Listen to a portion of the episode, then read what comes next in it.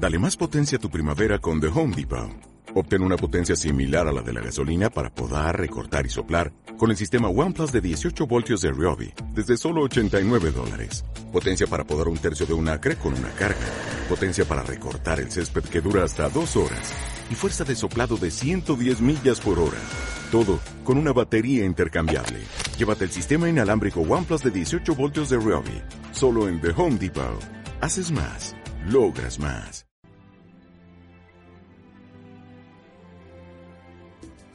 Estás escuchando la entrevista en el caleidoscopio.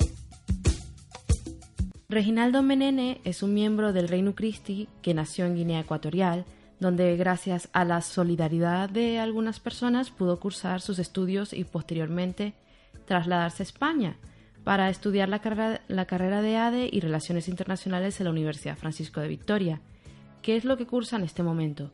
Inspirado por su propia experiencia, Reinaldo, como muchos los llamáis, Menene, tuvo la inquietud de que otros niños, como en situaciones similares, puedan tener también la oportunidad de construir sus vidas gracias a la educación.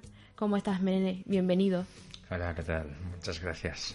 Basado en tu experiencia, ¿qué fue lo que realmente te inspiró para llevar a cabo este gran proyecto? Es como lo has dicho, ¿no? Basada en, la, en una experiencia personal que yo, que yo he vivido, un alumno que no tenía condiciones suficientes o sus familias no tenían eh, condiciones económicas como para pagarme el colegio y que esto fue posible gracias a que los hermanos maristas que llevaban el colegio donde estudiaba yo tenían una hucha para que aquellos alumnos en situaciones irregulares de economía pudiesen tener ese derecho, que es el derecho la educación. Entonces, cuando llego aquí y pienso en esto que he vivido, digo yo, ¿y qué puedo hacer? ¿no? Para con esos menenitos, esos tantos otros niños en África en general y en mi país en particular, que no pueden tener colegio. Y así nace la, la idea de Yotam, ¿no? Es un, un yo también puedo ayudar a que niños tengan educación en Guinea Ecuatorial. Tu proyecto se llama Yotam. Sí. Por lo cual proviene de yo también. Evidentemente. Yo también puedo hacerlo. Cuéntame un poco sobre cómo llamas a los pequeños menenitos, porque tú eres Reginaldo Menene. Ese, ¿Esa particularidad de dónde proviene? Pues menenitos, porque me identifico yo con estos tantos niños y chicos que no pueden ir al cole o que están teniendo condiciones eh, muy irregulares para hacerlo, como yo en su momento. Entonces, esa identificación mía para con ellos me hace llamarles menenitos, ¿no? Menenes en miniaturas, porque ya soy un poco grandote. Cuéntame sobre la granja escuela El Álamo, sobre este colegio que... Cuéntame un poco sobre esto. Pues la granja escuela El Álamo es, eh, yo creo que la, la, la la institución que más nos ha, nos ha apoyado en el, en el proyecto. Como allí van también familias con niños en los fines de semana, iban visitando pues cómo es, cómo era la, Edad Media, eh, las cuevas y los animales de aquel momento. Pues esa experiencia que ellos tienen con niños, pues les despertó la ilusión de colaborar también con, con Yotam, porque Yotam, va, sabrás, va dirigido hacia, hacia chicos que no, que, no, que no tienen mejores condiciones o condiciones, eh, digamos, normales para el colegio. Entonces ellos dijeron, esto es lo que queremos, vamos a apoyarles a tope y vamos a trabajar juntamente con ellos. O sea que son los que más han estado con, con nosotros, con Yotam, en la mayoría de las actividades que hemos hecho. O sea, diría yo que son ahora mismo los principales, el principal apoyo que tenemos. ¿Cómo ha sido el proceso para conseguir las becas? Porque entiendo que ese es tu objetivo primordial y tengo entendido también que has conseguido 30, que no es poca cosa. Cuéntame cómo empezó todo esto, este trayecto fue difícil, ¿cómo fue? Es curioso porque eso nace de una conversación en clase, eh, la asignatura se llamaba Modelos informáticos aplicados a marketing y a finanzas, hablando con dos compañeras mías, una se llama Ana Gómez y otra María Diego, y estuvimos hablando de las misiones, ¿no? Y me decían, pero Menene, has hecho tantas misiones, eh, estás a tope con todo el proyecto de, de, acción solidaria de la universidad, ya va siendo hora de que mm, saques tú algo propio. Nosotros te apoyamos en lo que, en lo que necesites, estamos aquí para apoyarte. Y digo, pues yo creo que tenéis razón. Y se me, se me vino a la mente directamente educación, colegio, niños. Y ahí empezó la idea del, del, del, proyecto. Luego había que buscar qué nombre y había que buscar qué actividades hacer, ¿no? Pero de ahí, o sea, una conversación de clase nace... nace Mira, un pequeño granito de arena, ¿no? Sí. Y resulta que mi, mi compañera Ana, ¿vale? Eh, su madre es la propietaria de la granja escuela del Alamo. Entonces ella traslada eh, la idea del proyecto a la madre y la madre encantadísima, ilusionadísima, digo, pues a por ello, vamos a por eso a tope.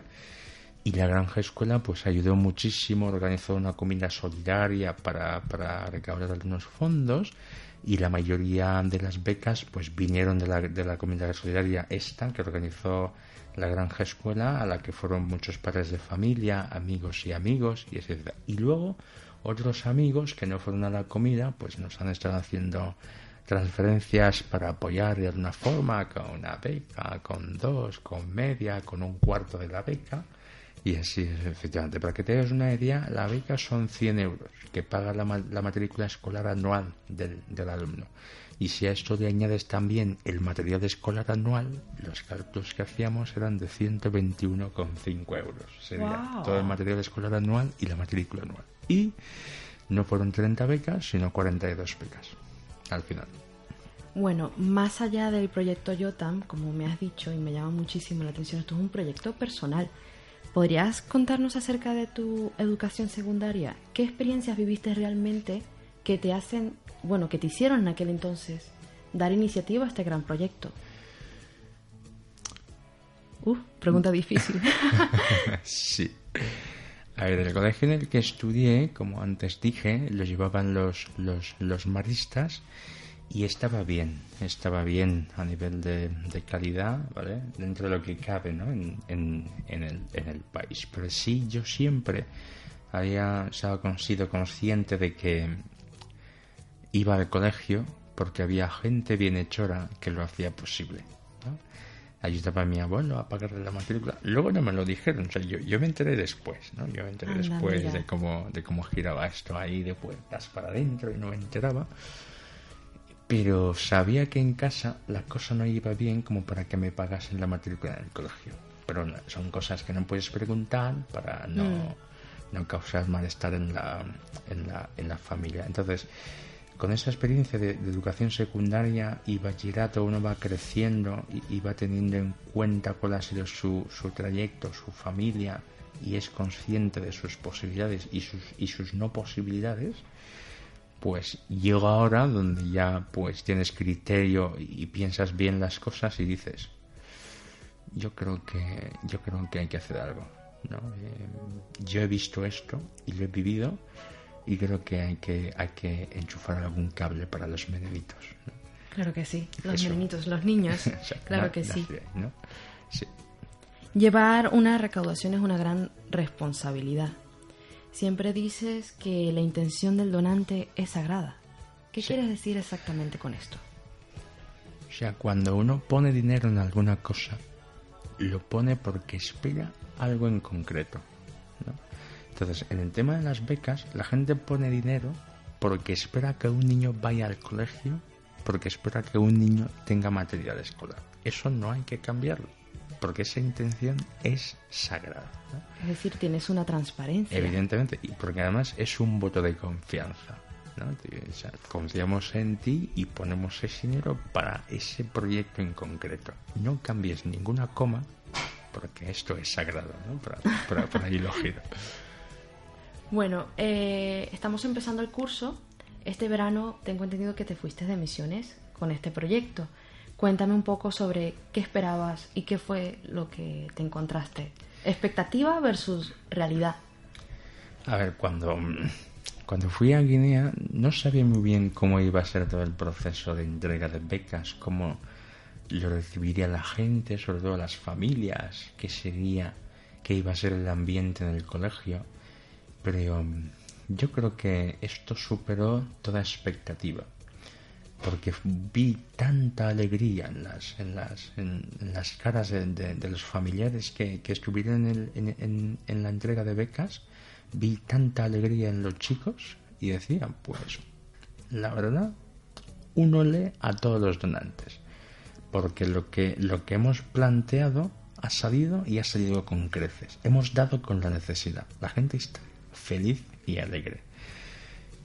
Y la gente pues me hizo, me confesó esto. Además era la primera vez que se hacía una cosa igual en este colegio y en esta ciudad. Y verdad, pues eso nunca lo habíamos visto, ¿no? Entonces toda esa alegría pues superó toda la, toda la expectativa posible. Eso por parte de Jotam. Luego eh, tuvimos también misiones con la, con la juventud misionera y las líneas eran más o menos eh, refuerzo escolar a los niños, actividades con ellos en la parroquia, juegos y, muchas cosas de este tipo. Y ahí te das cuenta de lo que la gente realmente da. O sea, los misioneros no dan lo que tienen, dan lo que son, dan el ser. Y para mí eso es lo más importante. Y por eso cuando nos volvemos, los niños se quedan llorando. ¿Pero por qué? Porque su situación no ha cambiado. Se quedan llorando porque les dimos el ser, la alegría. Somos alegría, ¿no? Somos paz, ¿no? Somos entrega. Y para mí eso es lo más importante de la misión, es el donarse.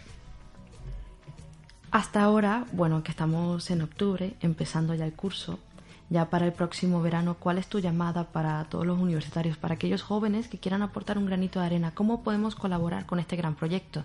Y te pregunto, ¿quieres seguir adelante con esta llamada que tienes de ayudar a los niños en su educación? La respuesta es clarísimamente sí.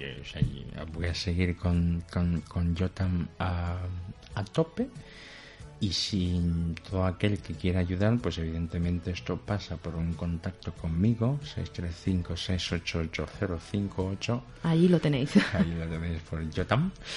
Y ahí pues estamos, estamos en contacto. Como bien nos los cuenta Reinaldo, la idea es ayudar económicamente a niños con dificultades para ir al colegio. Esto es un pequeño y grandísimo granito de arena.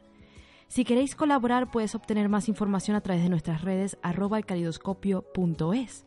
Atrévete, porque es un gran cambio que puedes hacer. Estás escuchando el caleidoscopio con Paula Rocha, la radio que te escucha.